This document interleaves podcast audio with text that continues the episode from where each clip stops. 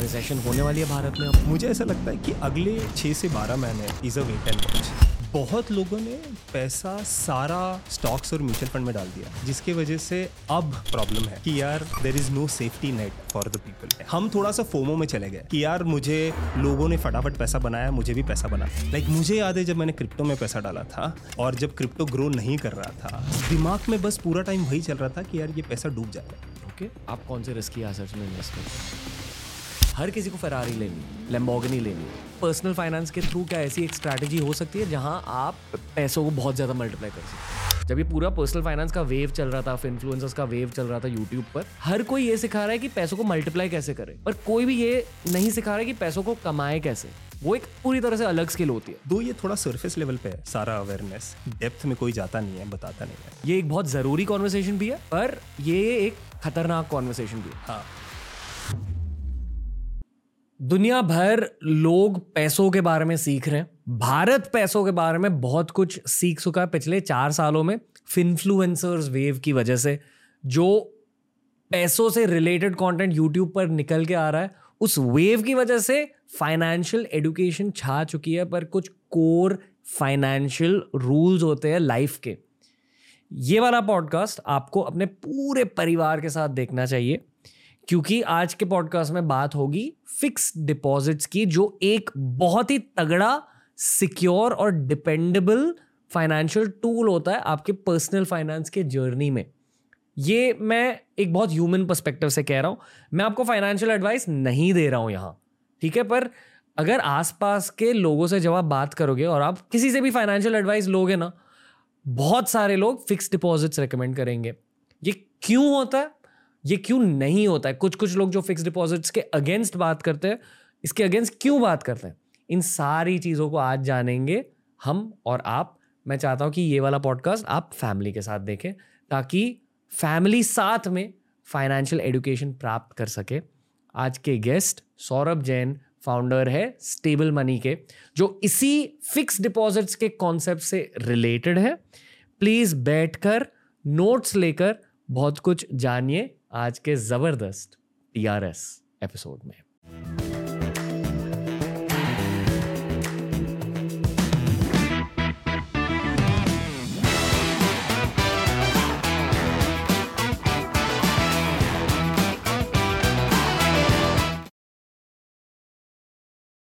दो हज़ार उन्नीस में प्रॉब्लम ये थी कि भारत को पैसों के बारे में बिल्कुल पता नहीं था पर्सनल फाइनेंस के बारे में बिल्कुल पता नहीं था। फिर चार सालों में फिनफ्लुएंसर्स की वजह से फाइनेंशियल एडुकेशन की वजह से लोगों को अब ज़्यादा पता है। एंड आई फील कि people need to learn the basics again क्योंकि माहौल थोड़ा डेंजरस बन चुका है। सौरभ जैन भाई कैसे हो? बहुत बढ़िया। Ranveer thank you so much I am super excited हाँ I thought you are the right person for this conversation मैं चाहता हूँ कि लोग अपने फैमिली के साथ बैठकर ये वाली कॉन्वर्सेशन आराम से सुने। I am also thinking that I think people will learn a lot okay करते ओके पहले ये बताइए कि जो मैंने अब कहा ये सच है कि गलत है? नहीं नहीं बिल्कुल सच है। आई थिंक मनी वो चीज़ है जो एक ग्लू की तरह है जो फैमिली को बिल्कुल बैलेंस रखती है। और मुझे लगता है वो कहीं ना कहीं पिछले चार पाँच सालों में बैलेंस छूट रहा है। And lot of households lot of individuals are facing those challenges in last three four years मतलब glue that keeps families together इसका मतलब क्या है? मुझे लगता है कि पैसा वो चीज़ है जो थोड़ा सा कंफर्ट देता है। फॉर पीपल जो कुछ और चीज़ों के बारे में सोच पाते हैं राइट right? और अगर वहाँ पर प्रॉब्लम हो then people are not able to think तो वो लोग बाकी अपने पर्सनल हेल्थ प्रोफेशनल करियर इन सारी चीज़ों के बारे में सोच नहीं पाते सो मनी वो एक बहुत क्रिटिकल चीज़ है that has to be in place so that आप अपने करियर में रिलेशनशिप में आगे बढ़ पाओ। Hmm, एक बेस लेवल रिक्वायरमेंट होती है। बहुत ओके okay? मैं ये मानता हूँ कि अगर एक कॉलेज स्टूडेंट या अगर एक इंसान जिनकी उम्र पचास से ज़्यादा है अगर उन्हें पैसों के बारे में सीखना है तो उन्हें एडवाइस लेनी चाहिए आप जैसे लोगों से राइट जो फाइनेंस में भी काम कर रहे हैं जिनकी एज थर्टीज़ की है या फोर्टीज़ की है।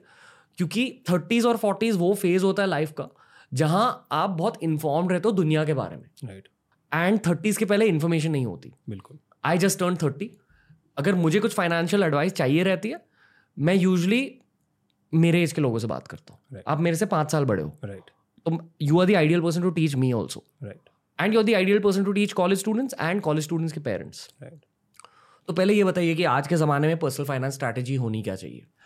आई थिंक पर्सनल फाइनेंस में मुझे लगता है कि तीन चीज़ें बहुत इंपॉर्टेंट हैं। जी। आपको थोड़ा सा स्मार्ट होना है बाकी लोगों से। आपको थोड़ा सा पेशेंट होना है बाकी लोगों से। और थोड़ा सा लक चाहिए। आई थिंक ये तीन चीज़ें बहुत क्रिटिकल uh, है और हम तीनों चीज़ों में आते हैं। बट मुझे लगता है एक चीज़ जो बहुत प्रॉब्लमेटिक हुई है पिछले चार सालों में इज़ पिछले चार सालों में क्रिप्टो छोड़ दें अगर हम। तो बाकी सारे एसेट्स में लोगों ने काफ़ी पैसा बनाया है और बहुत जल्दी बनाया है। जैसे कि?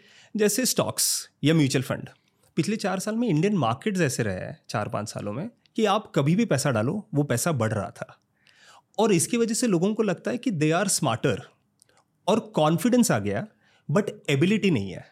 तो पैसे इतने जल्दी मल्टीप्लाई हुए कैसे? या सो मार्केट ही ग्रो कर रहा था. I think Indian market overall जो फाइनेंशियल पैसा इंडियन मार्केट में आ रहा था उस वजह से Indian market was growing very fast भाई इसका मतलब क्या है? मार्केट ग्रो कर रहा था मतलब क्या? मतलब फॉर एग्ज़ाम्पल जो भी um, इन जो भी सारा पैसा है Indian people financialization of India is happening लोग बोलते हैं। जहाँ पर जो सारा पैसा रियल इस्टेट में था जो पैसा गोल्ड में था जो लगभग नब्बे प्रतिशत पैसा था जो रियल इस्टेट और गोल्ड फ़िज़िकल एसेट्स में था वो सारा पैसा धीरे धीरे स्टॉक्स म्यूचुअल फंड्स बैंकों में आने लगा है कैश की जगह पे। मतलब आप ये कह रहे हो कि हमारी पेरेंट्स की जनरेशन ने मोस्टली रियल एस्टेट इन्वेस्टमेंट्स करी गोल्ड Right. की इन्वेस्टमेंट्स करी। Right right. फिर जब बच्चों के पास वो कंट्रोल आ गया तो बच्चों ने स्टॉक मार्केट में डाल दिया। करेक्ट? राइट और कुछ कुछ आई थिंक मुझे लगता है कि पेरेंट्स की जनरेशन भी अभी रियलाइज़ करने लगी कि ये पैसा अभी थोड़ा थोड़ा सेव करना है। Lot of that money has to go into banks stocks mutual funds ऐसी वाली जगहों पर। जो पैसा रियल एस्टेट और गोल्ड में अटका गोल्ड था। में अटका था। ओके अभी बताइए। राइट सो ये वाली चीज़ें होने लगी। बाहर के दुनिया के लोग इंडियन मार्केट्स को as a potential future growth देखने लगे। तो वो पैसा इंडिया में काफ़ी आने लगा। तो इसके वजह से आई थिंक लोगों जो ग्रोथ चार पाँच सालों में धीरे धीरे होनी थी। That growth has happened very fast in last three four years right और इसकी वजह से जो हम जैसे लोग हैं, जो इन्फ्लुएंसर्स के वजह से स्टॉक मार्केट में कहीं भी पैसा डालने लगे, वो पैसा बढ़ने लगा राइट और हमें ऐसा लगने लगा कि हमें आता है बिकॉज़ हमने कभी भी पैसा डाला, वो पैसा बढ़ा। बट अगर आप पिछले एक डेढ़ साल, दो साल की बात देखोगे, तब लोगों को रियलाइज़ हो रहा है कि दिस इज़ नॉट ट्रू ठीक है? अब वो स्टॉक्स नहीं बढ़ रहे जिस जिस एस्पिरेशन से आपने पैसे डाले थे। बहुत सी जगहों पे पैसे लूज हो रहे हैं राइट बहुत लोगों ने पैसा सारा स्टॉक्स और म्यूचुअल फंड में डाल दिया जिसके वजह से अब प्रॉब्लम है कि यार there is no safety net for the people right so I think that is the worry that I see right now and with which we started this मतलब जो ट्रेडिशनल इन्वेस्टमेंट मेथड्स होते थे हमारे papa mummy के generation में real estate gold silver F D जो safe traditional methods हैं. Bonds would you say या बॉन्ड्स वो एकदम प्रिडिक्टेबल होते थे. Right right. अभी दुनिया थोड़ी सी रिस्की बन गई. राइट रिस्क है तो इश्क है वाली मेंटालिटी उसकी वजह से स्टॉक मार्केट में पैसे डाल दिए. Right. थोड़े से वॉलेटाइल एसेट्स में पैसे डाल दिए. राइट पर हम पिछले चार सालों की बातें कर रहे हैं. राइट अगर आप एक्चुअली चालीस सालों को स्कैन करोगे तो ऐसे फेजेस आए हैं हाँ। जहाँ मार्केट को ग्रोथ मिली है। हंड्रेड परसेंट पर ग्रोथ फेजेस के बाद डाउन फेजेस भी आते हैं। सो so ये ये एक बहुत इंपॉर्टेंट चीज़ है जो मैंने सीखी है। हर पाँच छः साल में लोग भूल जाते हैं कि हर पाँच छः साल में एक रिसेशन आता है। ये दुनिया भर होता है। ये हर जगह होता है राइट और आप भी देखो हर पाँच छः सात साल एक साल यहाँ वहाँ बट हर बार ये साइकिल आएगा। और इकोनॉमीज साइक्लिक होता है काफ़ी। बट हम उसको जब प्रेडिक्ट करते हैं तो हम एक स्ट्रेट लाइन की तरह प्रेडिक्ट करते हैं। और वो सबसे बड़ी गलती है राइट और इंडिया में मुझे ऐसे लगता है कि आज ये प्रॉब्लम इतना बड़ा इसीलिए है बिकॉज़ सबसे ज़्यादा रिटेल इन्वेस्टर हम जैसे लोग, पिछले चार या पाँच सालों में ही फाइनेंशियल इसमें आए। पहले बहुत कम सुनने मिलता था कि आपकी जॉब लगी, पहला पैसा आया और आप इन्वेस्टमेंट करने लगे। ये सब नहीं होता था राइट आप गिफ्ट लेते थे फैमिली के लिए, थोड़ा बचाते थे, बाकी की कुछ चीज़ें, ये, वो ये, वो। ओवर टाइम आप विथ एज आर पेरेंट्स वो धीरे धीरे सेव करने लगते थे राइट आज पहले जॉब के साथ करने लगे राइट एंड आइडियली पैसा मूव होता है सेफर एसेट से रिस्कियर एसेट्स मतलब मतलब generally you start saving F Ds कुछ कैश कुछ गोल्ड और फिर धीरे धीरे आप आपका अलोकेशन रिस्कियर एसेट में बढ़ाते हो। That's how it's the ideal way of doing things but अभी ऐसे हो रहा है कि सारा पैसा डेवन से रिस्कियर एसेट्स में है। क्यों? बिकॉज़ लोगों को लगता है कि वही रिस्क है तो इश्क है वाला पॉइंट राइट right? चार पाँच सालों में पैसा बढ़ गया तो वो यू टेस्ट दैट ब्लड और अभी आपको वही करना है बार बार right and you haven't seen a down cycle आज पिछले छः महीने, एक साल में, और मे बी अगला छः महीना, एक साल भी ऐसा ही होगा, जहाँ पे लोगों को पहली बार रियलाइज़ होगा कि नॉट एवरी टाइम पैसा विल ग्रो और आपका पोर्टफोलियो थोड़ा सा अलग होना चाहिए। एंड अभी मुझे लगता है कि फैमिली में सबसे बड़ा प्रॉब्लम ये है कि जहाँ पे डिफरेंट टाइम होराइजन के लोग एक दूसरे से बात करते हैं। So that's why you see घर पे पेरेंट्स और बच्चों के बीच में फाइनेंशियल इन्वेस्टमेंट के हिसाब से काफ़ी क्लैशेस है।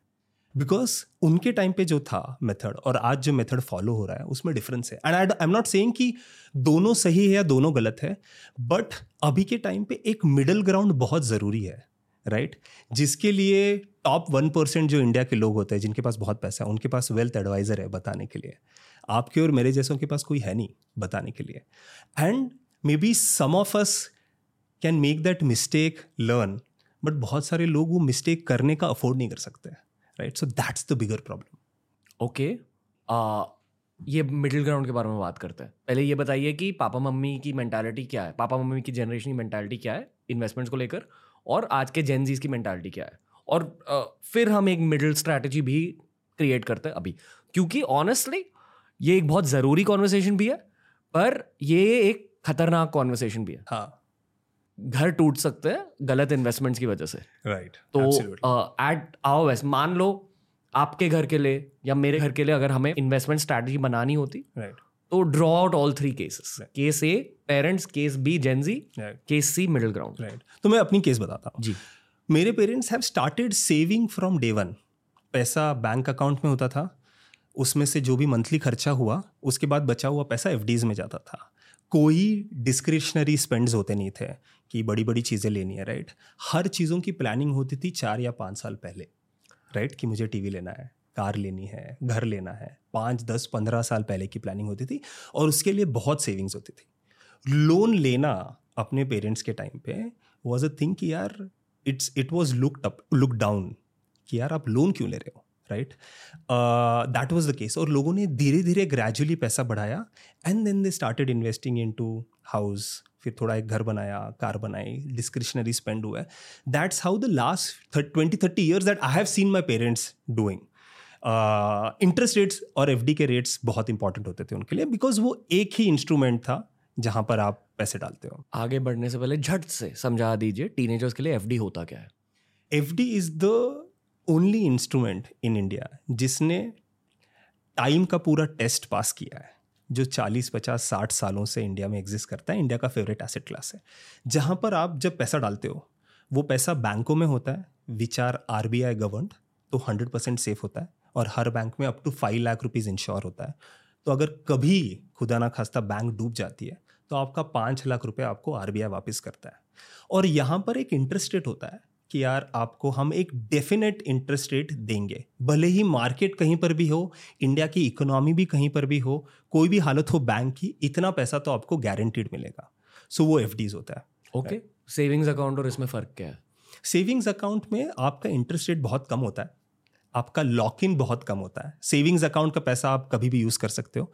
एफडी का पैसा लॉक होता है कुछ टाइम के लिए। मतलब आप बैंक को कह रहे हो कि दो साल के लिए मेरे पैसे को रखो। रखो। और बैंक उसको लेता है दो साल के रखता है। एक प्रेडिक्टेबिलिटी होती है और फिर वो उसको आगे लोन की तरह देता है जिससे बैंक पैसा कमाता है उसमें से कुछ पैसा वो आपको देता है। ओके मतलब एक कंज्यूमर के पर्सपेक्टिव से आप एक कॉन्ट्रैक्ट साइन कर रहे हो बैंक के साथ आप पैसे दे रहे हो बैंक को राइट ठीक है? और दो साल बाद या तीन साल बाद जो भी वो टाइम पीरियड है उसके बाद आपको एक प्रॉफिट मिल जाता है उन पैसों में से। उन पैसों पे। पर बैक एंड पर एग्जैक्टली exactly क्या हो रहा है? आपने कहा कि बैंक उसी पैसों को लेकर लोन देती है Right. क्योंकि बैंक के भी अलग अलग फ़ंक्शन होते हैं। राइट ये बैंक का एक सर्विस है। राइट तो इस सर्विस में से बैंक को पैसा मिला आपके थ्रू राइट और फिर अलग अलग सर्विसेज़ होते हैं जैसे कि लोन्स एक्सेट्रा राइट और उन लोन्स पर जो इंटरेस्ट बैंक कमाती है वो इंटरेस्ट को आपके साथ शेयर करती है। बिल्कुल। करेक्ट बिल्कुल। वो होता था पेरेंट्स के टाइम पे। जी। हमारे टाइम पे आई थिंक जनरेशन का ये भी एक चीज़ आ गई है कि एक सेफ्टी एसेट्स पेरेंट्स ने बना रखा है। आप 18 19 20 साल से कमाने लग गए हो। सैलरीज आर मच हायर आपके बेसिक नीड सारे कवर है बिकॉज़ पेरेंट्स ने कवर कर रखे हैं। और डिजिटल कंजम्पशन बढ़ गया है। तो जिसकी वजह से रिस्कियर एसेट्स में which is riskier than bank accounts riskier than F जो माने जाते हैं वो हम करने लग गए from day one right so मेरे पहले सैलरी से मुझे याद है कि मैंने स्टॉक्स खरीदने लग गया था। Because I wanted to look different कि यार जो पेरेंट्स करते थे वो बहुत बोरिंग चीज़ है राइट right? मैं कुछ अलग करूँगा और मुझे पैसा जल्दी कमाना है। Hmm. मुझे पैसा टेन एक्स ग्रो करना है। अगर वो पैसा टेन एक्स ग्रो करने के लिए मुझे एफडी में रखना हो तो मुझे पाँच छः दस साल रखना पड़ेगा। इतना पेशेंस मुझमें है और वो मैंटेलिटी हो गई हमारी कि यार चीज़ें थोड़ी फास्ट करनी है राइट लाइफ छोटी है राइट तो I want to grow my money fast और लकीली पिछले चार पाँच सालों में digital channels digital platforms digital awareness काफ़ी बढ़ गया। दो ये थोड़ा सरफेस लेवल पे है सारा अवेयरनेस डेप्थ में कोई जाता नहीं है बताता नहीं है। um, और उसके साथ फिर हम ये स्टॉक्स म्यूचुअल फंड्स क्रिप्टो बाकी की सारी चीज़ों में इन्वेस्ट करने लग गए राइट एंड जैसे मैंने बोला कि पहले तीन चार साल में बहुत मज़ा आया बिकॉज़ जब भी आपने पैसा डाला वो ग्रो कर रहा है बढ़ रहा है दिख रहा है आपको और आपको लग रहा है कि ये यहाँ से और ऊपर जाएगा। बट देन आई थिंक पिछले एक डेढ़ साल में जो हो रहा है जिसकी वजह से there is a downturn people are saying recessions हो रहे हैं कंपनी के ले ऑफ्स हो रहे हैं राइट ये सारी चीज़ों में uh, वो पैसा बढ़ नहीं रहा है उतना। एंड आपके पास कोई सेफर एसेट नहीं है जिस पे आप रिलाय कर सकते हो कि यार ये पैसा मार्केट कुछ भी हो तो मेरा ग्रो करेगा।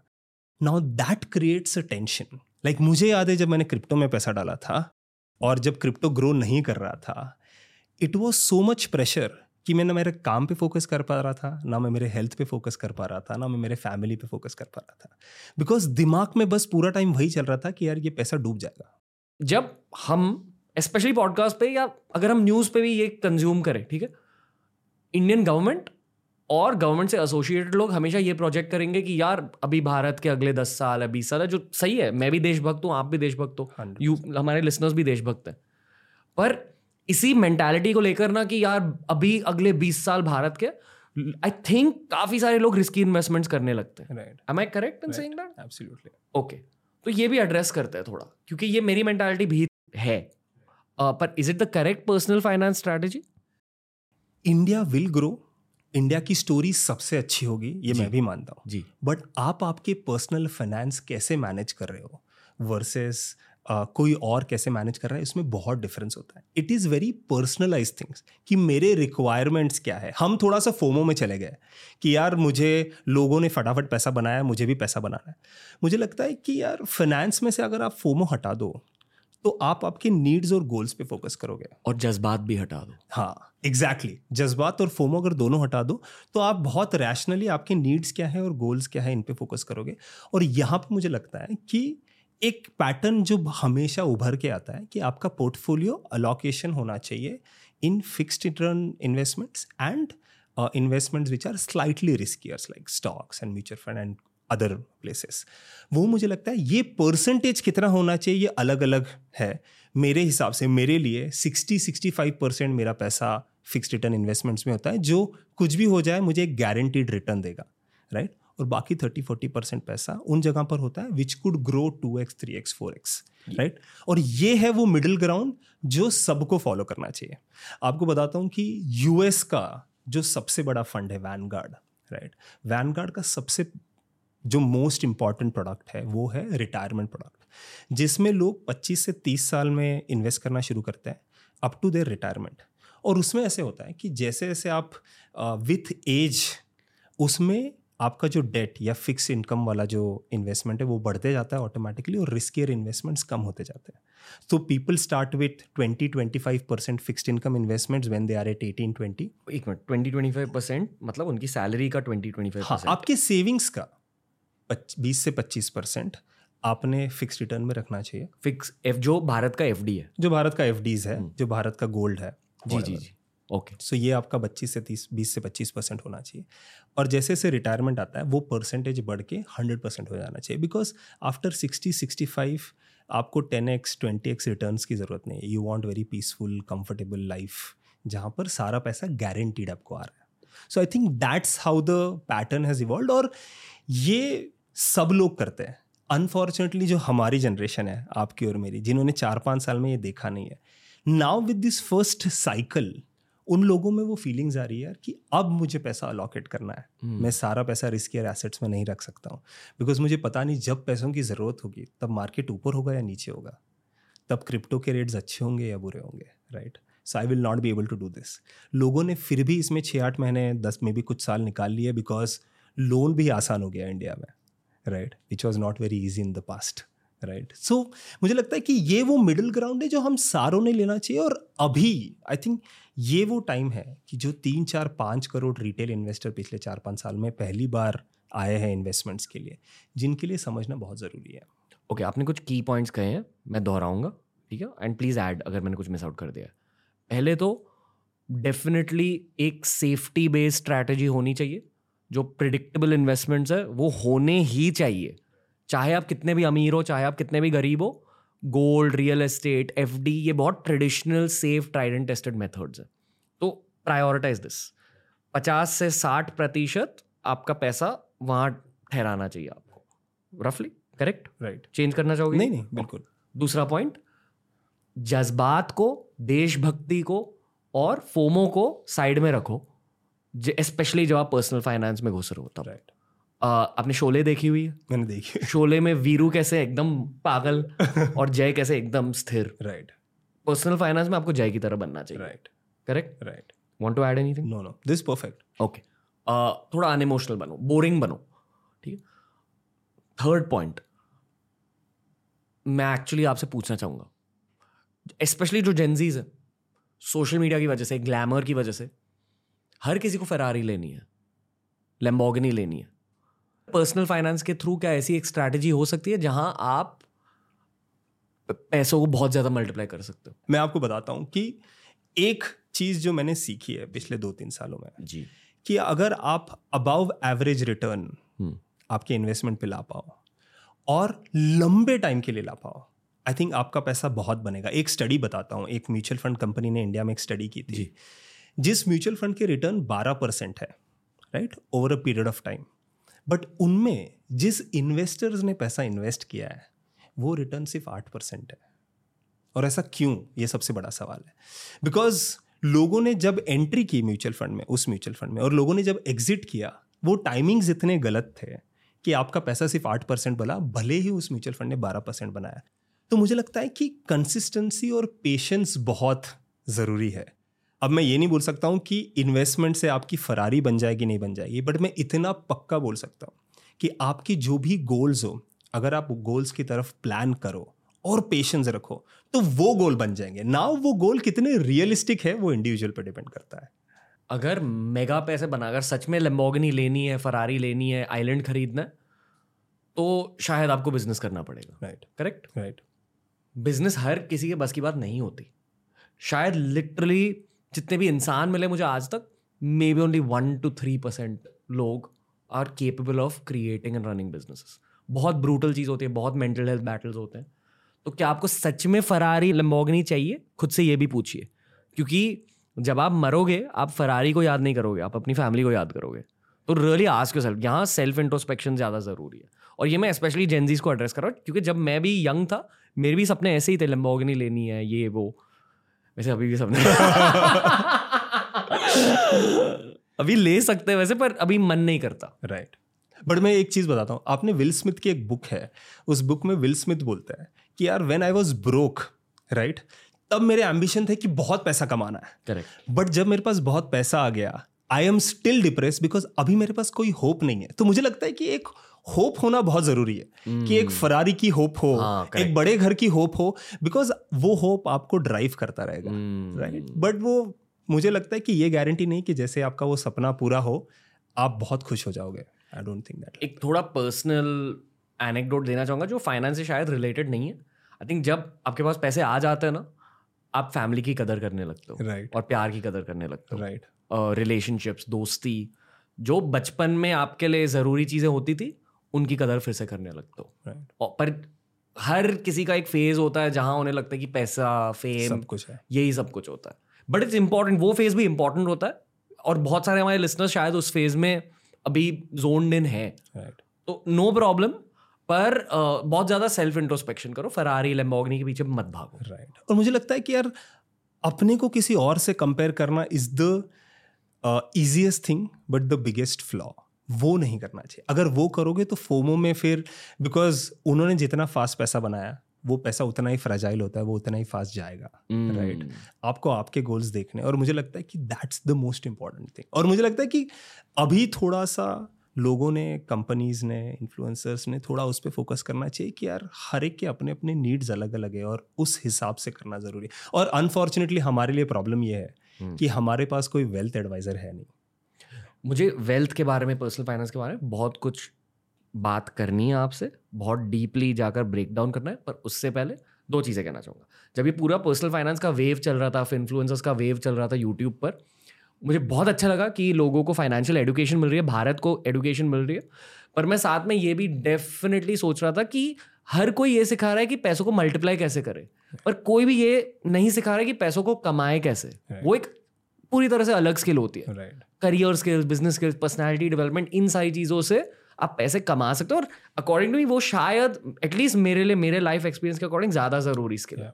क्योंकि मल्टीप्लिकेशन आप सीख लोगे पॉडकास्ट के थ्रू पर पहले ये सीखें कि पैसे कमाए कैसे खुद को इम्प्रूव कैसे करें। राइट सहमत हो? नो हंड्रेड परसेंट मुझे लगता है कि दो तीन चीज़ें बहुत क्रिटिकल है जो हमारे एजुकेशन में मिसिंग है। मुझे लगता है कि ये दो तीन सवाल जो सबसे इंपॉर्टेंट रहे कि आप किससे शादी करते हो? हम्म, आप किस सिटी में रहते हो? आप किस करियर को चूज़ करते हो? और आप कैसे इन्वेस्टमेंट करते हो? ये लाइफ के चार सबसे बड़े सवाल हैं मेरे हिसाब से। और ये चारों सवाल हमें कभी नहीं सिखाए गए। अनफॉर्चुनेटली हमें अपने खुद के एक्सपीरियंस से सीखना पड़ता है। नाउ विथ डिजिटल कंटेंट आपके जैसे लोग जब बताते हैं एक्सपीरियंस थोड़ा लर्निंग उससे आता है। राइट बट ये एक पीस है जो बहुत मिसिंग है और मुझे लगता है कि इन पे फोकस होना चाहिए rather than only multiplying money multiplying money is very easy way to attract viewers right. But ये बाकी की चीज़ें उतनी क्रिटिकल है। Okay okay. आगे बढ़ने से पहले मेरा एक फेवरेट सॉन्ग है।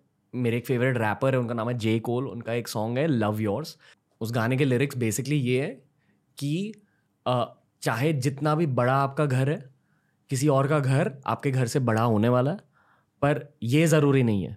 ये ज़रूरी है कि उस घर के अंदर के लोग आपसे कितना प्यार करते हैं। एब्सोल्युटली फिर ये कहते हैं कि चाहे आपकी गाड़ी जितनी भी बड़ी हो उससे भी बेहतर गाड़ी किसी की होगी पर आपके अंदर जितना कॉन्फिडेंस है वो मैटर करता है। Right so there is no such thing as a life that's better than yours right but ज़िंदगी का फ़र्स्ट रूल ये होता है कि खुद की ज़िंदगी से प्यार करो। फिर पैसों के बारे में सोचो। नॉलेज अपनाओ नॉलेज को यूज़ करो और फिर पैसों को मल्टीप्लाई करो। राइट ओके अभी हम पैसों को मल्टीप्लाई करने की बातें करेंगे और डेफिनेटली ये मैंने धोनी से सीखा है। धोनी ये कहते हैं कि अगर लाइफ में कोई भी गलतियाँ करी तो आपकी दूसरी सबसे बड़ी गलती सिर्फ़ ये होगी कि अगर आपने उन गलतियों को स्टडी नहीं किया। Yeah. और आप ये कह रहे हो कि अभी बहुत सारे लोगों ने पैसों को लेकर बहुत सारी गलतियाँ की हैं पिछले तीन चार सालों में। राइट मल्टीप्लाई भी किया है पैसों के बारे में सीखा भी है राइट और गलतियाँ भी करी गलतियाँ भी की आप अभी इस कॉन्वर्सेशन को आगे कैसे लेना चाहोगे? सो so, मुझे लगता है आई थिंक एक और चीज़ इंपॉर्टेंट है uh, बात करने के लिए कि ये आर्ट ऑफ़ मनी मेकिंग है क्या? और मुझे लगता है कि ये सिर्फ़ एक ही आर्ट है जो नेगेटिव आर्ट है। और मैं बताता हूँ नेगेटिव का मतलब क्या है। ये आर्ट वो है कि जो आप उतना बेहतर कर पाओगे जितने आप गलतियों को कम करोगे। आपको नई चीज़ें सीखने की ज़रूरत नहीं है। Mm. और ये जो जनरेशन है जिसने चार पाँच सालों में आ, बहुत सारी चीज़ें सीखी है, समझी है, ट्राई की है, गलतियाँ की है। मुझे लगता है कि एक इंट्रोस्पेक्शन वो ज़रूरी है कि मेरी गलतियाँ कहाँ हैं और बस उनको हटा दो। आपको कोई नई चीज़ सीखने की ज़रूरत नहीं। मुझे लगता है कि अगर व्यूअर्स ये देख रहे हैं कि कोई एक मंत्रा मिल जाएगा कि जिससे आप पैसा दो गुना या चार गुना हो जाएगा, वो नहीं होने वाला है। बट आप आपकी गलतियाँ कम करो कि यार पेशेंस कितना इंपॉर्टेंट है, फोमो हटाना कितना इंपॉर्टेंट है, लंबे टाइम के लिए इन्वेस्टेड रहना कितना इंपॉर्टेंट है पोर्टफोलियो अलोकेशन कितना सो so, जो जो गलतियाँ चार पाँच सालों में की है मुझे लगता है कि वो हटाओ और वो सबसे इंपॉर्टेंट स्किल सेट है। आपका पैसा वैसे ही बहुत अच्छे से बढ़ेगा और पैसा बढ़ने के साथ जो मेंटल पीस है वो आएगा। Okay okay. uh, अभी डीप चलते हैं ठीक है? भारत में अभी हो रहा क्या है? स्पेशली uh, जब अगेन जब गवर्नमेंट बात करती है तो जीडीपी ग्रोथ के बारे में चर्चा होती है एट्सेट्रा एट्सेट्रा बट असली भारत में क्या हो रहा है? मुंबई दिल्ली बैंगलोर चेन्नई के बाहर। सो so, मैं कुछ नंबर्स बताता हूँ आपको।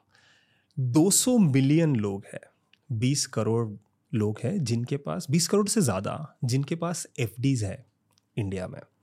और इनमें से बहुत सारे लोग आपके टीयर वन, टीयर टू और छोटे छोटे सिटीज़ में, गाँव में रहते हैं राइट जो लोग, जिन्होंने अभी बैंक अकाउंट बनाया है, जो लोग एफ़ में इन्वेस्ट करने लगे हैं ये सारी चीज़ें करने लगे।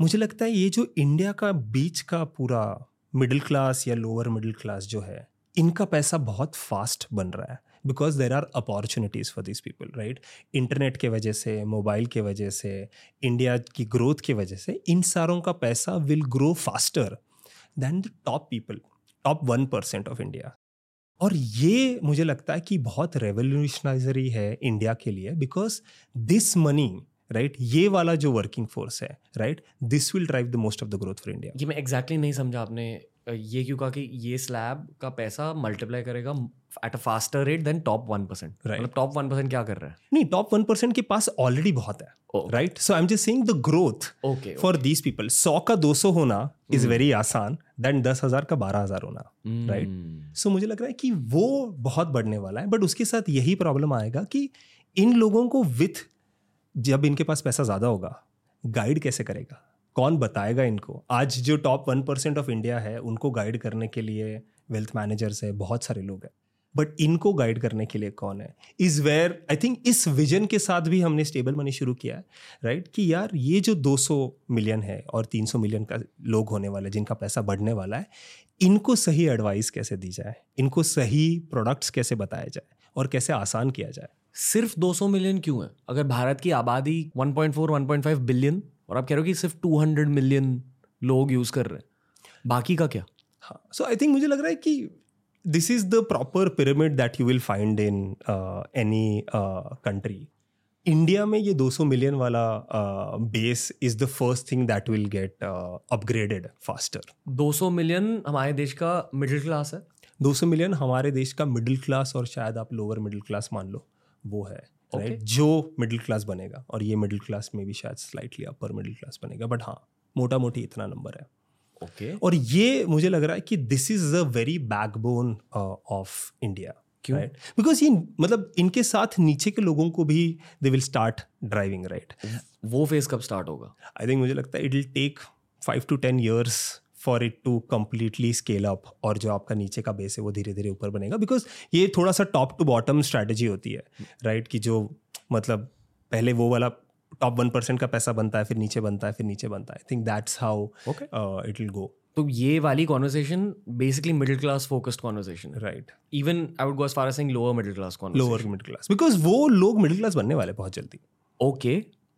फिर आप एक एवरीडे एग्जांपल लेकर बताइए अपने छोटे भाइयों को बहनों को जो बाईस साल के तेईस साल के जो महीने के बीस हज़ार रुपए कमा रहे हैं। राइट एज सैलरी कैसे डिवाइड करोगे आप पैसे?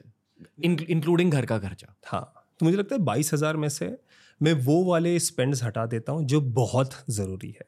जैसे? आपका रहने का खाने का ट्रैवल का ट्रांसपोर्ट का खर्चा जो बहुत ज़रूरी है। लेट्स से कि बाईस हज़ार में से वो सात हज़ार रुपये आपका खर्चा। पंद्रह हज़ार बचे। अब इस पंद्रह हज़ार की प्लानिंग करनी है। इस पंद्रह हज़ार में से मैं रखूँगा सात से आठ हज़ार रुपये उन जगहों पर जो मुझे कंसिस्टेंटली रिटर्न देगा।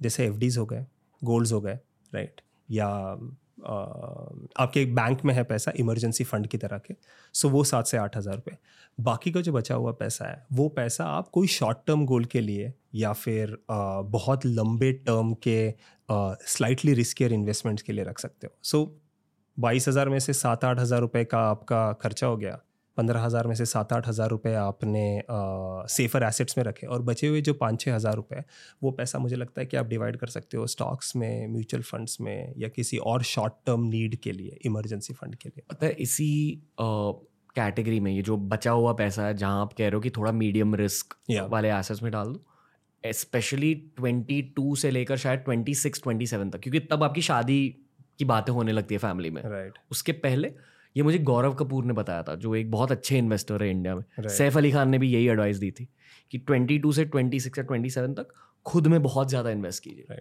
किताबें खरीदिए कोर्सेज कीजिए ऑनलाइन आई थिंक अभी इंडियन कोर्सेज का ज़माना आने वाला है। राइट हम भी प्रिपेयर कर रहे हैं वैसे। पर खुद के स्किल सेट पर बहुत ज़्यादा काम कीजिए। सॉफ्ट स्किल्स पर काम कीजिए। पता है लोग ना आजकल बहुत ये कह रहे हैं कि नहीं मुझे इंग्लिश नहीं सीखनी। नहीं हिंदी हमारी मातृभाषा है। यार हिंदी बहुत ज़रूरी है। हिंदी नंबर वन लैंग्वेज है पर अगर आपको अमीर बनना है ना आज के ज़माने में इंग्लिश एक स्किल होती है। आप ना ही अर्बन सेंटर्स में ग्रोथ पाओगे पर शायद इंडिया के बाहर भी आपको ग्रोथ मिलेगी इंग्लिश सीखने के थ्रू ये मुझे लगता है कि नॉट नॉट ओनली आपको इंग्लिश इसलिए ज़रूरी है कि आपकी ग्रोथ होगी। मुझे लगता है कि बहुत सारा बहुत सारी चीज़ें जो इंडिया की बाहर हो रही है जी। वो अगर आपको समझनी भी है हम्म। तो उसके लिए भी आपको इंग्लिश आना ज़रूरी है राइट सो so, ये बहुत सही है। आई थिंक ये एडवाइस मैं लेके जाऊँगा इस पॉडकास्ट से कि um, एक पैसा आपको आपके पर्सनल ग्रोथ के लिए भी इन्वेस्ट करना है और वो ज़्यादा होना चाहिए जब आपकी एज कम हो। रॉनी स्क्रू वाला ने कहा था कि आज के ज़माने में एडुकेशन एक्चुअली कॉलेज के बाद स्टार्ट होती है। राइट जो भी चीज़ों से आपको पैसा मिलेगा वो आपको खुद सीखनी पड़ेगी बाईस साल की उम्र के बाद। That is the truth college में हम नहीं सीखोगे ये सब। मुझे लगता है आई थिंक कॉलेज ने हमको सिर्फ़ नेटवर्क दिया है या दोस्त है। दोस्ती है। दोस्ती प्यार। राइट मतलब ये जो इमोशनल चीज़ है वो मिलती है कॉलेज से। स्किल सेट्स नहीं मिलते। और इसलिए आए तो पर्सनली फील कि जो आपने कहा कि वो जो पैसे बचते थोड़ा सा खुद पे खर्चा करो। वुड यू से क्योंकि बहुत सारे लोग हार्ड वायर्ड होते हैं मास्टर्स करने के लिए एमबीए करने के लिए। मैंने खुद एमबीए नहीं किया। मैंने भी नहीं किया। I feel it was a good thing for me right I don't know how you feel about um मुझे लगता है आई थिंक इंडिया वो टाइम पे है आज कि जहाँ पर आप कुछ करके खुद का एमबीए बना लोगे। वही right? यार। Give yourself a chance business शुरू करो, किसी दोस्तों के साथ बिज़नेस करो, या कोई लोग बिज़नेस कर रहे हैं, वहाँ पे ज्वाइन करो राइट और वहाँ से सीखो राइट वो बेहतर एमबीए है than going for an M थोड़ी सी कॉन्ट्रोवर्शियल स्टेटमेंट मैं कहना चाहूँगा, क्योंकि हम ये भैया ओरिएंटेड कॉन्वर्सेशन कर रहे हैं, पर मैंने ये नोटिस किया, हर किसी में नहीं, पर बहुत सारों में। मोस्टली जो आई के बाहर की एमबीए कोचिंग होती है ना, वो आपको हल्के से करियर वाइज थोड़ी सी लिमिट कर सकती है। Right. कर देती नहीं कर सकती है वो पॉसिबिलिटी होती है। क्यों? आपको ये लगता है कि करियर का माइंडसेट सिर्फ़ आपको अपने एम की किताबों से मिलेगा एटसेट्रा एटसेट्रा पर दुनिया में बहुत कुछ हो रहा है। And when I look back अभी मैं तीस साल का हो गया हूँ। पिछले आठ सालों में जितना मैंने सीखा है I am hundred percent I wouldn't have been able to learn from M B A college और अभी भी हम भी जो स्टार्टअप्स में हायर करते हैं और आपको पता है अभी इंडिया में स्टार्टअप्स का बूम है सारे लोग स्टार्टअप्स में ज्वाइन कर रहे हैं। जब हम भी हायर करते तो हम ये नहीं देखते कि कौन से कॉलेज से है एमबीए है नहीं है? हम ये देखते कि एक्सपीरियंस क्या है कैपेबिलिटीज़ क्या है। So, Attitude. वो एटीट्यूड क्या है? वो चीज़ें काफ़ी इंपॉर्टेंट हो गई। और वो मुझे लगता है कि आपको करके when you go through that hustle और वो हसल के लिए मुझे लगता है कि आई थिंक खुद कुछ करना ज़रूरी है rather than completely relying on courses कभी कभी ना ज़िंदगी में पापा और मम्मी की एडवाइस नहीं लेनी चाहिए। कुछ मोमेंट्स में। Right. आपके पेरेंट्स बहुत कुछ जानते हैं आपका भला चाहते हैं पर कुछ मोमेंट्स में ना उनकी जनरेशन हमारी जनरेशन से अलग है। अगर करियर एडवाइस चाहिए तो जो लोग थर्टीज में हैं जो आपके भैया दीदी के एज के हैं उनसे एडवाइस लीजिए। Yeah. और इसी में बहुत सारी फाइट होती है। आई थिंक मेरे और मेरे पापा की फाइट भी यही होती है कि जो चीज़ें उनके लिए बहुत डिफ़िकल्ट थी वो चीज़ें by just the era has change आसान हो गई है हमारे लिए। जैसे? जैसे फॉर एग्जांपल एजुकेशन या um, एक जॉब से दूसरे जॉब में शिफ्ट करना या फिर एजुकेशन कंप्लीट नहीं करने के बावजूद भी अच्छा पैसा कमाना राइट अगर आपके मार्क्स कम भी है तो भी आज जो बहुत सारे लोग अपने करियर में बहुत अच्छा कर रहे हैं आई आई डोंट थिंक वो लोग टॉपर्स है राइट सो ये सारी चीज़ें अपॉर्चुनिटीज़ मिलना बहुत आसान हो गया जो नहीं था। इसीलिए अपने पापा लोगों ने पंद्रह पंद्रह बीस बीस साल एक ही कंपनी में काम किया है राइट और वहाँ से रिटायर हुआ है।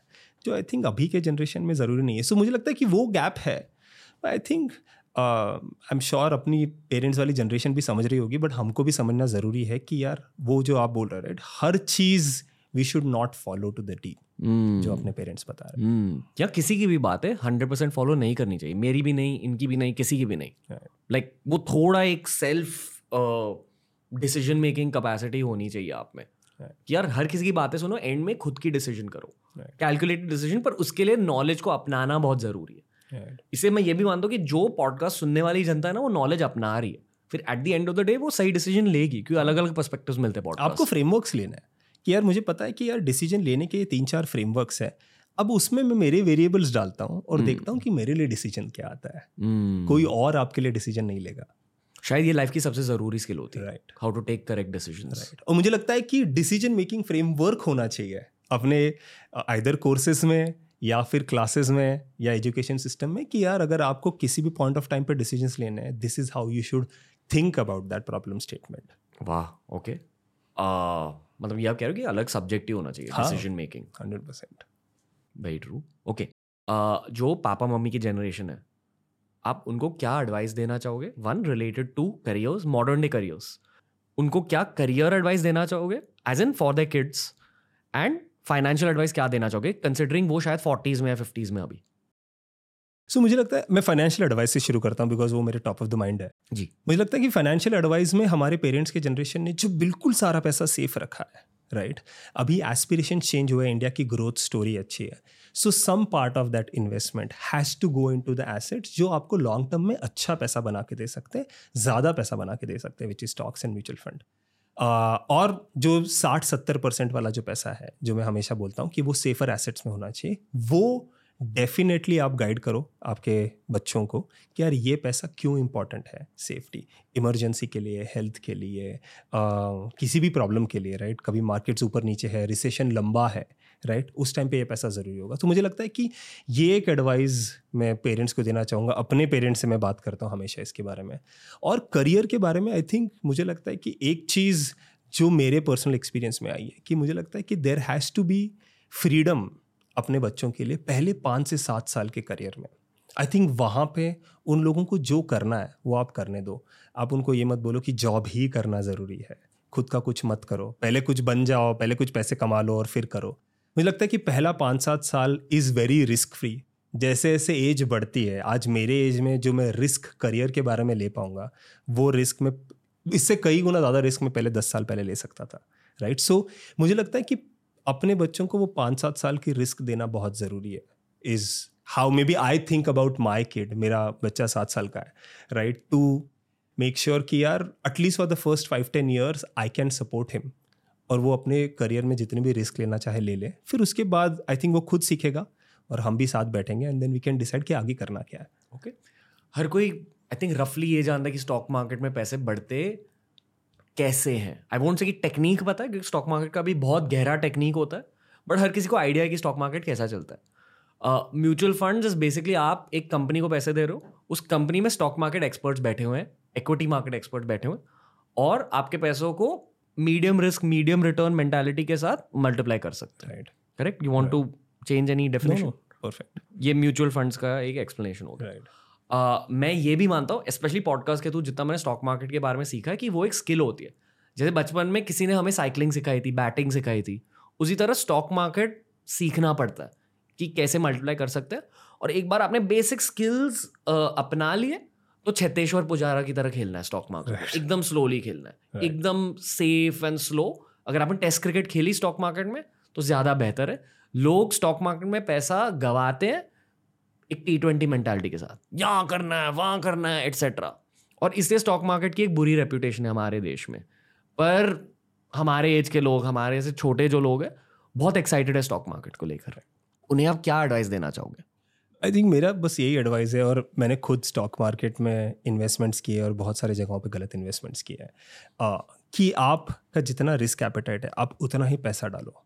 और वो पैसों के साथ सीखते रहो जैसे आपने बोला राइट चेतेश्वर पुजारा जैसा राइट उतना होना चाहिए कि ये पैसा अगर किसी टाइम पे आधा भी हो गया तो भी आपके बाकी के लाइफ में कोई स्ट्रेस नहीं आएगा। फाइनेंशियल लाइफ में करियर लाइफ में पर्सनल लाइफ में कोई स्ट्रेस नहीं आएगा। आई थिंक उसके साथ सीखना आ, बहुत ज़रूरी है। एंड देन जैसे जैसे कॉन्फिडेंस आता है वैसे वैसे वो आप पोर्शन बढ़ाते रहो इन्वेस्टमेंट्स का। आई थिंक वो बहुत ज़रूरी है। अनलेस मुझे लगता है कि जो दिन रात यही करता है जिसका प्रोफेशन ये है हमारे जैसे लोग जो बाकी जॉब करते हैं बाकी और चीज़ें करते हैं और बाकी किसी और चीज़ों में एक्सपर्ट है आई थिंक उन चीज़ों उन लोगों ने बहुत एक छोटा पैसा वहाँ रखना चाहिए। I think rest everything should be safer assets and build what you are good at मतलब अगर आपको स्टॉक मार्केट में बहुत पैसे कमाने हैं वो आपकी पैशन होनी चाहिए। यस आई फील कि जनरली ये अगेन इमोशनल कॉन्वर्सेशन है पर आपके पैशन से आपको मैक्सिमम पैसे मिलेंगे। हंड्रेड परसेंट और मुझे ये लगता है कि लोग बहुत सारी चीज़ों में एक्सपर्ट नहीं होते वो किसी चीज़ों में एक्सपर्ट होते हैं किसी चीज़ों में बहुत बुरे होते हैं। mm. और एटलीस्ट हमारे जनरेशन जो टेक्नोलॉजी में काफ़ी एक्सपर्ट है कम्युनिकेशन में काफ़ी एक्सपर्ट है right they are very bad in managing the finances right तो वो हमको समझना बहुत ज़रूरी है। और मुझे लगता है कि अगर वो समझ जाए कि यार हम इसमें बहुत कमज़ोर है वहाँ पर फिर आप रिस्क मत लो। आप उन चीज़ों पर डबल डाउन करो जो चीज़ आप अच्छे से करते हो। Okay okay. uh, अभी एक और खतरनाक कॉन्वर्सेशन ये रिसेशन वाली कॉन्वर्सेशन रिसेशन होने वाली है भारत में अब? वेरी ट्रिकी क्वेश्चन मुझे ऐसा लगता है कि अगले छः से बारह महीने is a wait and watch लोग बोलते हैं कि जैसे ये ग्लोबल वॉर्स हो रहा है राइट यूएस में रिसेशन काफ़ी है इन्फ्लेशन काफ़ी ऊपर है. आई थिंक इंडिया को इतना इम्पैक्ट हुआ नहीं है बट मुझे लग रहा है कि अगला छः से बारह महीने is a wait and watch हमें कैसे पता चलेगा कि अच्छा रिसेशन स्टार्ट हुई है? प्राइसेस सडनली इंक्रीज हो जाएँगे हर चीज़ के। हाँ सो बेसिकली फॉर एग्ज़ाम्पल जो मेट्रो सिटीज़ में रहने वाले लोग हैं उनको रिसेशन पता नहीं चलता।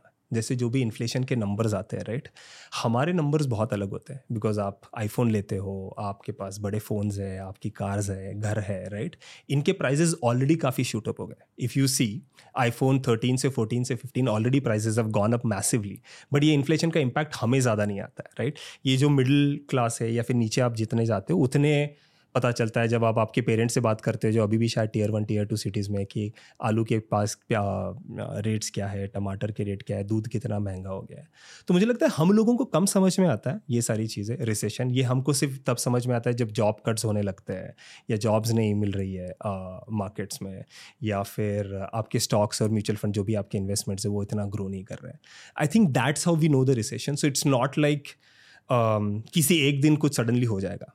Right it's a very slow process और मुझे लगता है कि अगला छः से बारह महीने is is that time where people have to be very cautious right और इसीलिए हम भी ये बोलते हैं कि आज आप देखो कि India is an very nice spot जहाँ पर एफडी के रेट्स भी पीक पर है। आज नौ परसेंट तक की आपको एफडी मिलती है मार्केट में। और स्टॉक्स भी आज ऑल टाइम हाई से बस थोड़ा सा ही uh, नीचे है राइट सो so, ये अगला छः से बारह महीने मुझे लगता है कि आप कहीं पर भी ओवर एस्टिमेट करना या ओवर इन्वेस्ट करना अवॉइड करना चाहिए। आई थिंक बारह महीनों बाद छः से बारह महीनों बाद how the global situation changes specifically some of the wars that are happening I think उसके बाद पता चले मतलब बड़ी इन्वेस्टमेंट नहीं करनी चाहिए। मुझे लगता है कि बड़ी इन्वेस्टमेंट रिस्की एसेट्स में नहीं करनी चाहिए। रिस्की एसेट्स जैसे स्टॉक मार्केट जैसे स्टॉक्स मार्केट्स और म्यूचुअल फंड्स घर? घर अब वो अगर आपका पहला घर है तो वो तो आप किसी भी टाइम पे ले रहे हो तो आपको लेना चाहिए because that's your house right but अगर आप रियल इस्टेट्स में बहुत सारे जगहों पर इन्वेस्ट कर रहे हो जो आपका second third fourth real estate में फॉर ग्रोथ आई थिंक मुझे लगता है वो भी आप अवॉइड कर सकते हो। अगले एक साल में? अगले छः से छः महीने से एक साल में। ओके ये आप क्यों कह रहे हो? मतलब ये रिसेशन क्यों हो रही है? आई थिंक रिसेशन इसीलिए हो रही है बिकॉज़ ये जो सारा वॉर सिचुएशन है राइट इस इन चीज़ों की वजह से I think there is a fear in the market and people are not spending everybody is savings right मतलब so, दुनिया भर के लोग। दुनिया भर के लोग। सो so, सेविंग्स पे ज़्यादा फोकस है ग्रोथ से। सो so, जब ग्रोथ कम होती है और सेविंग ज़्यादा होती है राइट right? तब मुझे लगता है कि ये इन्फ्लेशन uh, रिसेशन वाली चीज़ें आती है। इसका लॉजिक थोड़ा सा ब्रेक डाउन करें। हाँ। यूक्रेन रशिया में वॉर हो रही है। इसराइल पैलेस्टाइन की वॉर हो रही है। तो पैसों पर असर कैसे पड़ता है? जैसे for example Russia Ukraine war right आपके oil prices have gone up massively because supply बहुत वहाँ सर है अगर आपके ऑयल प्राइजेस बढ़ते हैं तो आपका ट्रांसपोर्ट कॉस्ट काफ़ी बढ़ रहा है। आपका ट्रांसपोर्ट कॉस्ट काफ़ी बढ़ रहा है। तो मतलब वो चीज़ों के दाम बढ़ जाएँगे। जो चीज़ एक्स टू वाई जगह जाने लिए सौ रुपये लगते थे अभी अब डेढ़ सौ रुपये लग रहे हैं राइट तो वो डेढ़ सौ रुपये जो आइटम डिलीवर हो रहा है उसमें ऐड किया जाएगा। वो अगर डेढ़ सौ रुपये उसमें ऐड किया गया तो जो लोग खरीद रहे हैं उनके लिए वो चीज़ें महँगी हो जाएगी। तो पहले जो सौ लोग खरीद रहे थे अब सिर्फ़ पचास लोग खरीदेंगे उन चीज़ों को राइट सो डिमांड कम होगी मार्केट में लोग पैसा बचाने की कोशिश करेंगे। सो आई थिंक ये बहुत सारे फैक्टर्स आते हैं when it comes to recession लोग Uh, जैसे हमारी जैसी कंपनीज़ राइट right? uh, जो बहुत ग्रोथ पे फोकस करती थी कि आज हमने uh, आज जहाँ पर भी हमें उससे टेन एक्स ग्रो करना है अगर हमें अगले दो सालों में तो हमें टीम बढ़ानी है। तो हम बहुत लोग हायर करते हैं। बट जब ऐसे मार्केट होते हैं, तब हम बोलते हैं कि नहीं यार टेन एक्स नहीं जाएँगे, हम सिर्फ़ टू एक्स जाएँगे। तो इतनी बड़ी टीम नहीं चाहिए। तो हायरिंग कम होती है जॉब्स कम होते हैं मार्केट में। यू एस में अगर रिसेशन होता है तो वहाँ की जो आईटी कंपनीज़ है, जो इंडिया से लोग हायर करती है या आउटसोर्स करती है, वो लोग कम रिक्वायरमेंट देते हैं तो यहाँ पे जॉब्स गिरती है तो लोगों की आमदनी कम होती है। सो आई थिंक ऐसे बहुत सारे मल्टीपल रिपल इफेक्ट्स है जो होते हैं। और ये हर पाँच छः साल का सिचुएशन है। बस ये कितना टाइम तक रहता है इज़ द क्वेश्चन वो अनप्रडिक्टेबल है। वो अनप्रडिक्टेबल आई थिंक वो बहुत कभी कभी बहुत जल्दी हो जाता है कभी कभी टाइम लगता है। वो कभी कभी कंट्री के इकोनॉमी पे भी बहुत डिपेंड करता है। सो आई थिंक इंडिया में might come out of the recession very faster versus any बड़ी क्यों? मुझे लगता है बिकॉज़ इंडिया में India is still a place जहाँ पर ग्रोथ अपॉर्चुनिटीज़ काफ़ी है बिकॉज़ जो वर्किंग पॉपुलेशन है वो बहुत बड़ा है राइट वर्सेज अदर कंट्रीज़ मतलब अ- अगर लोग साथ में मिल गए तो काम निकलेगा। हाँ और वो भी है प्लस आई थिंक जो जो काम जैसे मैन्युफैक्चरिंग है बहुत सारी चीज़ें राइट यहाँ पर मैन पावर चाहिए। इतना मैन पावर आउटसाइड इंडिया पे कम है। इतने स्किल्ड मैन पावर कम है। तो वो बहुत सारा काम इंडिया में आ रहा है तो बहुत सारा पैसा बाहर से इंडिया में आ रहा है right so India might have और अभी भी जो पिछले छः महीने एक साल में देखा है कि इंडिया पे इम्पैक्ट कम हुआ है वर्सेज अदर कंट्रीज़ सो मुझे लगता है कि I think India might be at a safer place but बहुत पर्सनल ओपिनियन है। Uh, तो आई थिंक मेरे लिए मैं ये देख रहा हूँ कि अगले छः से बारह महीने I will be in a safer assets मेरे काफ़ी सारे इन्वेस्टमेंट्स अभी एफ़ में हैं और गोल्ड में है versus in the riskier assets okay आप कौन से रिस्की एसेट्स में इन्वेस्ट करते हो? मैं कुछ म्यूचुअल फंड्स में इन्वेस्ट करता हूँ और मेरा एक छोटा सा वैसा कुछ स्टॉक्स में है जो मुझे लगता है कि ओवर टाइम काफ़ी अच्छा कर मतलब आपने सेफ़ स्टॉक्स खरीदे हुए हैं। बहुत सेफ़ स्टॉक्स बट जो मतलब कंपनीज़ ट्राइड एंड टेस्टेड है। हाँ जो भी इन कैटेगरीज में आते हैं जिनको आई थिंक लोग काफ़ी ब्लू चिप स्टॉक्स बोलते हैं राइट जिनका मार्केट कैप काफ़ी बड़ा है। ओके जहाँ पे आपको भरोसा है कि यार इतने सालों में शायद कुछ ना हुआ हो अ, वैसे स्टॉक्स ओके आई थिंक ये एक लाइफ स्किल होती है करियर स्किल होती है कि जिस देश में आप रहते हो और हिस्ट्री के किस पॉइंट में आप रहते हो ये बहुत मैटर करता है for your financial strategy right और अगर ये जानना है कि क्या ये फाइनेंशियल स्ट्रैटेजी अच्छी है या बुरी है गवर्नमेंट को थोड़ा सा स्टडी करो। Right. वो किस हिसाब से सोच रहे हैं। करेक्ट राइट जब आप रेगुलेटर शब्द यूज़ कर रहे हो बेसिकली फाइनेंस मिनिस्ट्री के बारे में बात कर रहे राइट हो एम राइट राइट कुछ बताइए फाइनेंस मिनिस्ट्री के बारे में। मुझे लगता है आई थिंक मेरा जो पर्सनल ओपिनियन है स्पेसिफिकली um, जो चार पाँच सालों में इंडियन uh, स्टार्टअप या फिनटेक एज अ इंडस्ट्री जो ग्रो की है राइट right? um, यहाँ पर I think regulators have played a very significant role right मतलब SEBI R B I finance ministry सारी जगहों पर राइट आज एक कंपनी शुरू करना राइट right? उसके लिए इन्वेस्टमेंट लाना ये सारे प्रोसेसेस बहुत आसान हो गए राइट सो मेरा खुद का स्टार्टअप था बिफोर स्टेबल मनी पाँच साल सात साल पहले। वो कंपनी शुरू करने का प्रोसेस वो कंपनी बंद करने का प्रोसेस जब हमने कंपनी बंद की थी वर्सेस जो आज है उसमें ज़मीन आसमान का फ़र्क है। इट्स वेरी इजी सारी चीज़ें डिजिटल हो गई है। इन्वेस्टमेंट्स uh, लाना आपकी कंपनी को ग्रो करने के लिए बहुत आसान हो गया है। प्लस गार्ड रेल्स काफ़ी क्लियरली डिफाइन हो गया है। मुझे लगता है पिछले चार पाँच सालों में ये काम बहुत सही हुआ है जहाँ पर SEBI R B I finance ministry ने गार्ड रेल्स क्लियर कर लिए मतलब क्या? गार्ड रेल्स मतलब कि आप क्या कर सकते हो क्या नहीं कर सकते इसको ग्रे नहीं रखा है। ये बहुत ब्लैक एंड वाइट है Okay. राइट कि ये गलत है ये सही है। ये गलत है ये सही है ये नहीं करना है। एंड मुझे लगता है जहाँ पर भी डाउट या कहीं बिज़नेस करते वक्त राइट right, इन्वेस्टमेंट में स्पेसिफिकली मुझे अगर डाउट आता है राइट जहाँ पर चीज़ें शायद ब्लैक एंड वाइट ना हो मैं ये देखता हूँ कि कहाँ इन्वेस्टर का बेनिफिट है। You do those things I think regulators are more supportive of that कि यार जो भी सारे रिटेल इन्वेस्टर्स है जो भी सारा ये मिडिल क्लास है राइट ये अपना जो हार्ड अर्न पैसा डाल रहे हैं इन्वेस्टमेंट्स में ये पैसा नहीं डूबना चाहिए। सो आई थिंक मुझे लग रहा है कि वो जो गार्ड रेल्स डिफाइन किए इसकी वजह से बिज़नेस करना काम करना बहुत आसान हो गया है uh, हमारे लिए। एंड जनरली ये जो इंडिया स्टैक्स बने राइट आज आप देख लो आधार कार्ड बना है पैन डिजिटाइजेशन हुए है पेमेंट डिजिटाइजेशन हुए इसकी वजह से चीज़ें इतनी आसान हो गई है। अपने पेरेंट्स के टाइम पे, और मैं ये मेरे फादर की बात करता हूँ, अगर उनको एफडी करनी है तो पहले दो तीन हफ्तों का रिसर्च होता था कि कौन से कौन से बैंक्स में है।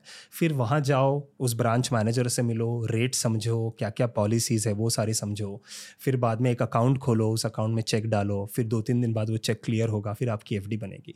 आज स्टेबल मनी प्लेटफॉर्म पे आप तीन मिनट में एफडी बुक कर सकते हो। आप ऐप इंस्टॉल करोगे, आपका आधार वेरिफिकेशन ऑनलाइन होगा पैन वेरिफिकेशन ऑनलाइन होगा बैंक अकाउंट वेरिफिकेशन ऑनलाइन होगा, आप पैसे ट्रांसफ़र करोगे, आपकी एफडी बन जाएगी और वो बैंक से रिसीट तुरंत आ जाएगी आपको।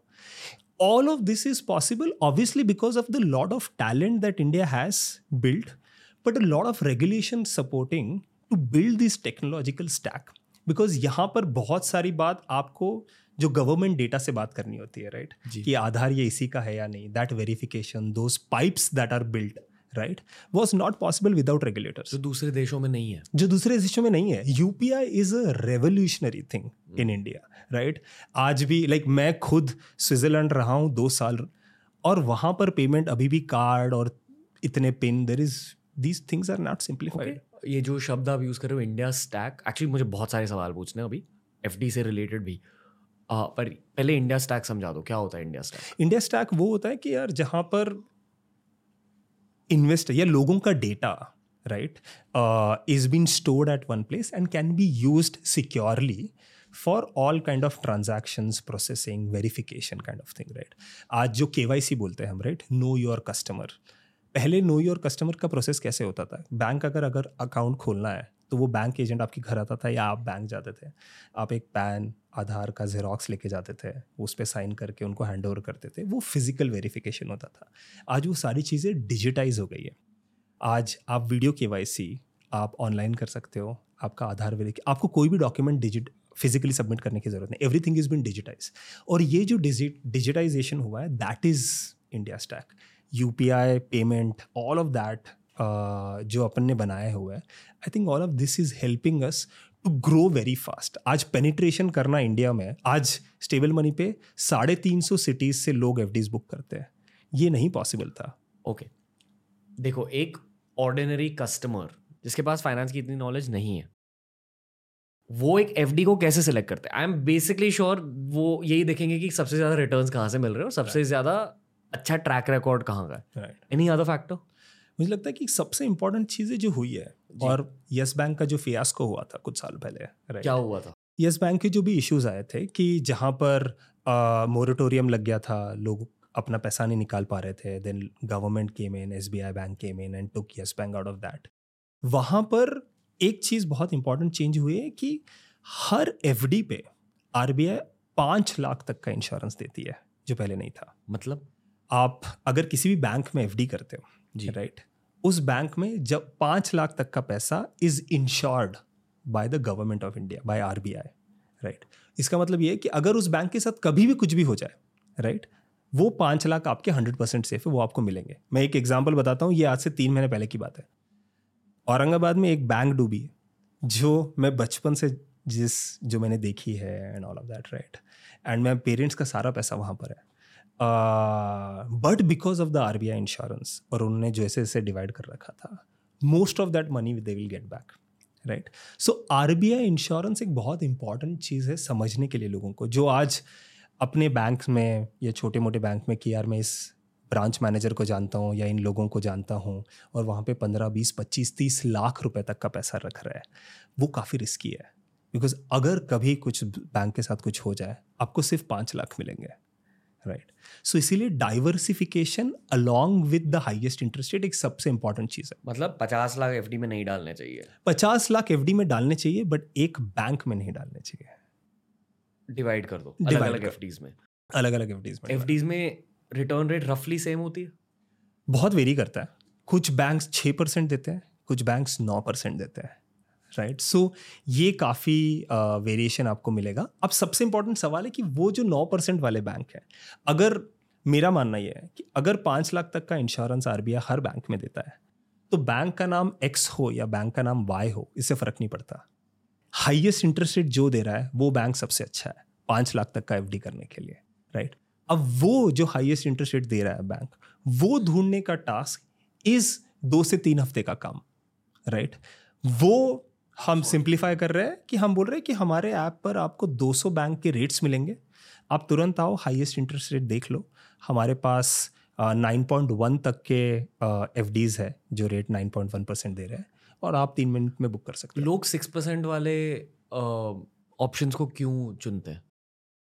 ट्रस्ट की बात है कि लोगों को लगता है कि um, मेरे पास ब्रांच है तो भले छः परसेंट हो मैं यहाँ कर लूँगा। या फिर ये नाम मैंने बहुत बार सुना हुआ है तो मैं यहाँ कर दूँगा। जज्बातों का खेल है। हाँ। तो वो मुझे लगता है कि साइकोलॉजिकल आ गया है। मैंने होम लोन लिया था एस आई से। बिकॉज़ मेरे डैड का था कि यार होम लोन तो एस बी आई से ही लो।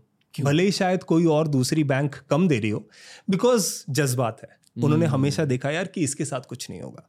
राइट ये हमेशा सही सर्विस देंगे वोट एवर अलग अलग रीजंस है अलग अलग एक्सपीरियंसेस है लोगों के।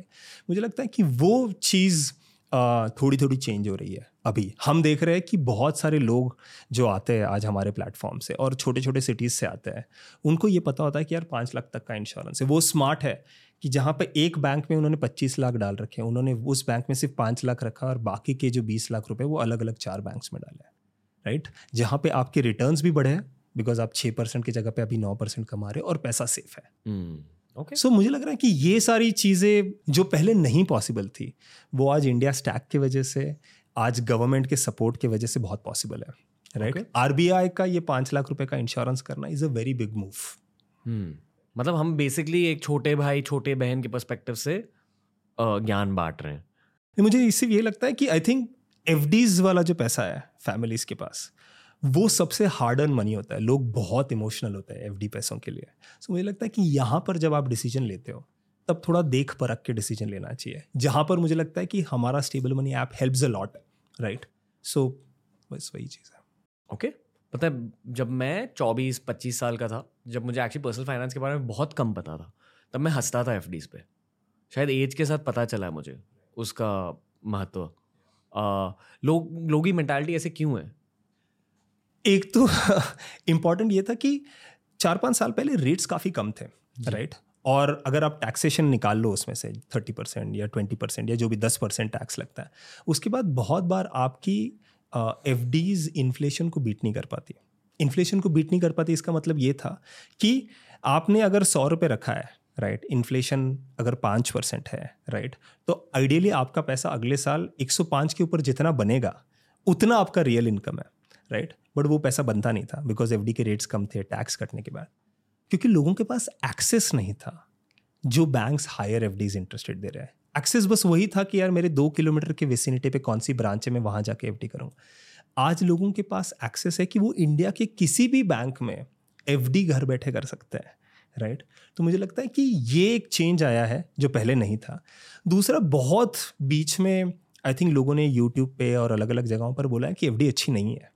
Right but FD has pass that time of test कि यार हमेशा FD is that safer asset that you should always rely on I think with this vision we are thinking कि यार ये प्रोडक्ट जो इंडिया का सबसे फेवरेट एसेट क्लास है इसको चेंज करना है। ये एज के साथ पता चलता है कि सेफ़ एसेट्स बहुत ज़रूरी होती है लाइफ में। जब यंग होते हो you don't look at life that way right coming back to the start of the podcast वही है रिस्क है तो इश्क है वाली मेंटालिटी एट सम पॉइंट वो शेड ऑफ़ करनी पड़ती है. या और मैं खुद उससे गया हूँ टू बी। वेरी ऑनेस्ट आज जो बोल रहा हूँ मेरा खुद का पर्सनल एक्सपीरियंस है कि मैं सोचता था कि यार मॉम डैड को कि आप एफ़ में क्यों रख रहे हो पैसा? नाउ टुडे आई रियलाइज़ सवाल आपके प्रेजेंट के बारे में नहीं है फिनटेक के बारे में नहीं है पर आपके पास्ट के बारे में जो एक्चुअली आपके फ्यूचर को डिटर्मिन करेगा आपने आईआईटी बॉम्बे से पढ़ाई करी है आपने सचिन बंसल के साथ बहुत डीपली काम किया। है राइट अ, आप काफ़ी सारे ऑन्टरप्रनोर्स को देश के सबसे जो महान ऑन्टरप्रनोर्स हैं उन्हें जानते हो पर्सनली जैसे कि मैंने पहले कहा ऑन्टरप्रनोरशिप हर किसी के बस की बात नहीं होती। पर्सनल फाइनेंस बढ़िया है पर लोगों को ये भी सीखना चाहिए कि पैसे बनाते कैसे हैं। बड़े पैसे कैसे बनाते हैं। विराट कोहली ने अगर आपको ये सिखाया कि कवर ड्राइव कैसे मारते हैं आपको कुछ फ़ायदा नहीं होगा। Right right. पर अगर विराट कोहली ने आपको ये सिखाया कि उन्होंने कवर ड्राइव कैसे अच्छे से सीखी उससे आपको फ़र्क मिला। एब्सोल्युटली तो ये बताइए कि सचिन बंसल भावेश इन सारों के साइकोलॉजिकल साइड्स के बारे में थोड़ा सा बताइए। हाँ। कि इनके दिमाग में क्या चल रहा था? वो इतने बड़े ऑन्टरप्रनोर्स इतने बड़े इन्वेस्टर्स बने कैसे? राइट क्योंकि अगर लोगों ने ये थोड़ा सा अपना लिया उनकी इनकम बहुत बढ़ेगी बेसिक तो ये right see I think the most सबसे इंपॉर्टेंट चीज़ ये है कि हमको स्कूल और कॉलेज में जो फॉर्मूले सिखाए याद नहीं है। जी। बट हमको स्कूल और कॉलेज की स्टोरीज याद है। और ये चीज़ मैंने पर्सनली सीखी है जब सचिन के साथ काम किया है। राइट कि आप कैसे एक आपके जो कस्टमर्स हैं उनकी स्टोरीज को समझो इमोशनली पर्सनली सचिन बंसल है कौन? यही वही कॉन्टेक्स्ट दीजिए। Okay I I think Sachin Bansal जिन्होंने इंडिया में स्टार्टअप कल्चर लाया फ्लिपकार्ट बनाई फ्लिपकार्ट को इतना बड़ा बनाया। और आज एग्जैक्ट नंबर मुझे पता नहीं बट फ्लिपकार्ट में जितने लोगों ने काम किया है उसमें से कम से कम 200 से 300 स्टार्टअप्स और बड़े बने हैं उसके बाद।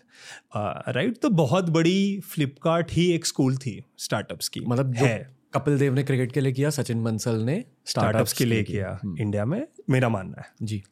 सो सो वो है सचिन। आई थिंक और मैंने जो उनके साथ दो ढाई साल रह के uh, सीखा है कि आप सामने वाले के uh, जो प्रॉब्लम्स हैं उन प्रॉब्लम्स को कैसे समझो और कैसे सॉल्व करो ये बहुत ज़रूरी है राइट अगर एज अ डॉक्टर मैं आपका प्रॉब्लम समझूँ और आपको दवा दे दूँ इज़ नॉट द सोल्यूशन मैं आपका प्रॉब्लम समझूँ, आपका इमोशनल क्वेश्चन समझूँ और आपको इम्पोर्टेंस बताऊँ कि यार इस दवाई का इम्पोर्टेंस क्यों है और अगर आप नहीं लोगे तो क्या होगा? थोड़ा फियर थोड़ा इमोशन तब आप बोलोगे, मेरी मॉम दवाई नहीं लेती है राइट कितना भी प्रॉब्लम हो जाए।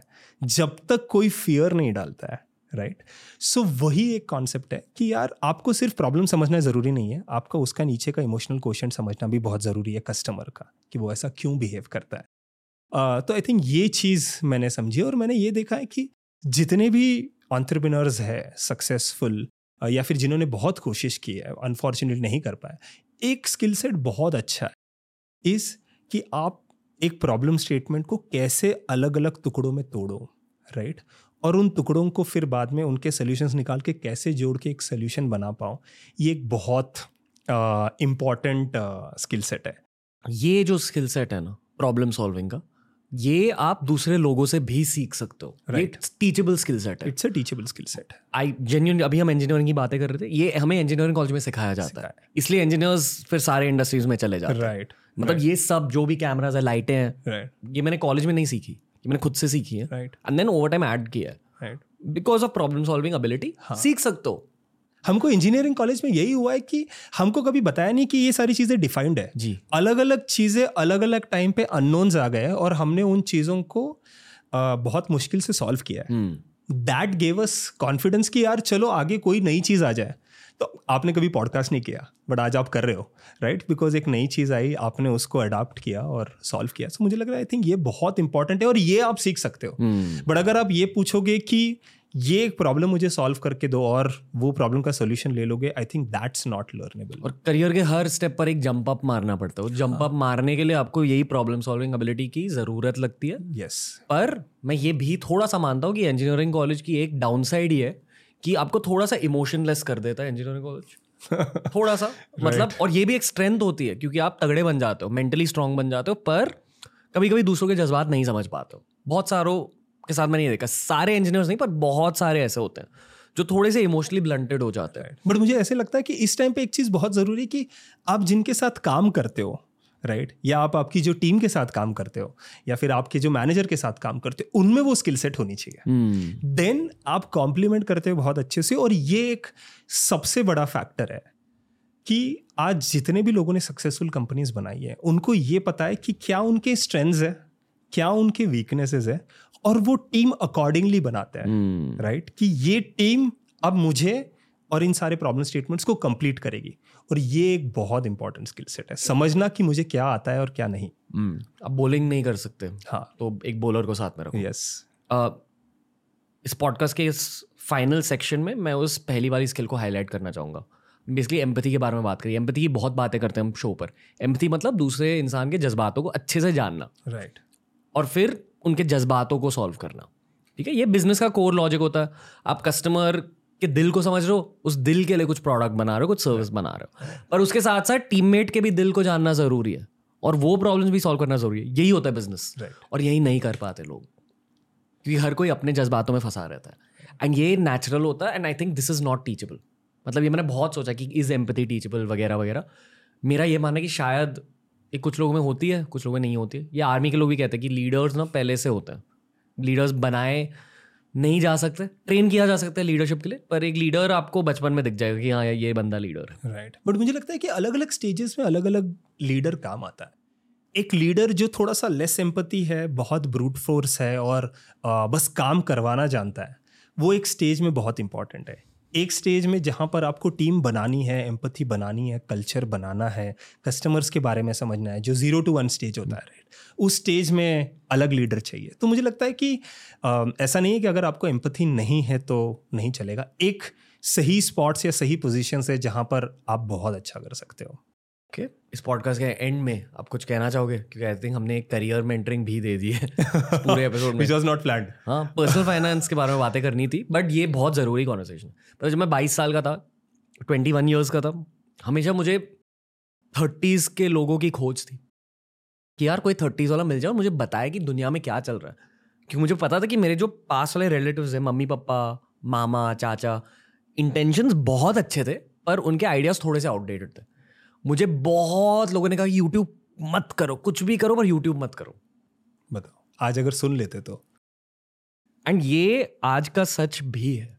बहुत बच्चों को गलत एडवाइस मिल रही है। इसलिए ऐसे कॉन्वर्सेशन ज़रूरी होते हैं। पेरेंट्स को थोड़ा कंट्रोल छोड़ना चाहिए हल्का सा कंट्रोल छोड़ना चाहिए। That's just what I feel हाँ। तो मुझे लगता है कि वो पहला आठ दस साल अगर आप छोड़ दो I think they could achieve thousand x जो वो आप चाहते हो कि वो अचीव करे उससे कई गुना ज़्यादा अचीव कर सकते हैं। और अभी तो बहुत एग्जाम्पल्स है पहले इतने एग्जाम्पल्स नहीं थे। टू सी बस यही थी आज की conversation thank you so much Ranveer had fun had fun super fun I think बहुत सारी चीज़ें प्लान नहीं थी। I hope your viewers like that thank you भाई। Thank you so hoping to learn from you again thank you bro thank you so much तो दोस्तों ये था आज का पॉडकास्ट कहते कि मुंबई फाइनेंशियल कैपिटल है ना? अगर आप यहाँ रहते हो तो आपको फाइनेंस की बहुत ज़्यादा नॉलेज मिल जाती है और ये सच है काफ़ी हद तक। मुंबई, दिल्ली, बैंगलोर में, ये मैंने देखा है ना श्योर कि चेन्नई, कोलकाता में भी, पर मुंबई, दिल्ली, बैंगलोर में बातचीत ना एक अलग तरह की होती है। पॉडकास्ट स्टार्ट करने की इंटेंशन यही थी कि जो बातचीत मुंबई में हो रही है, दिल्ली में हो रही है, बैंगलोर में हो रही है, वही कॉन्वर्सेशन आप तक पहुँचे। और जब हमें ऐसे कॉन्वर्सेशन करने का मौका मिलता है ना, एक अच्छी फीलिंग आती है। ऐसा लगता है कि हम कर्तव्य के साथ हमारा करियर को आगे बढ़ा रहे मुझे बहुत मज़ा आया। मैंने बहुत कुछ सीखा फिक्स डिपॉजिट्स के बारे में, पैसों के बारे में। आई एम श्योर कि आपने भी सीखा होगा आज के पॉडकास्ट के थ्रू डेफिनेटली सौरभ जैन जैसे लोगों की आवाज़ और भारतीयों तक पहुंचनी चाहिए। ये मेरा एक होप है। Make sure you follow him on social media इनके काम को फॉलो कीजिए, इनके कंपनी को फॉलो कीजिए, क्योंकि भारत बदल रहा है दोस्तों। भारत बहुत अमीर होने वाला आने वाले दस बीस सालों में। और जब आप अमीर होंगे, आपकी मैंटेलिटी ये होनी चाहिए कि ये जो पैसे कमाए हैं ना, इसे मुझे मल्टीप्लाई कैसे करने तेज़ी से सिक्योर तरीके से, वो आपको अब से जानना चाहिए। तब के लिए, अब से प्रेपरेशन स्टार्ट कीजिए। यही मेरा मोटिवेशन है इस पॉडकास्ट को लेकर। लॉट्स ऑफ़ लव सीखते रहिए, पैसों को अच्छे से मैनेज करते रहिए और खुश रहिए लाइफ में। T R S will be back very soon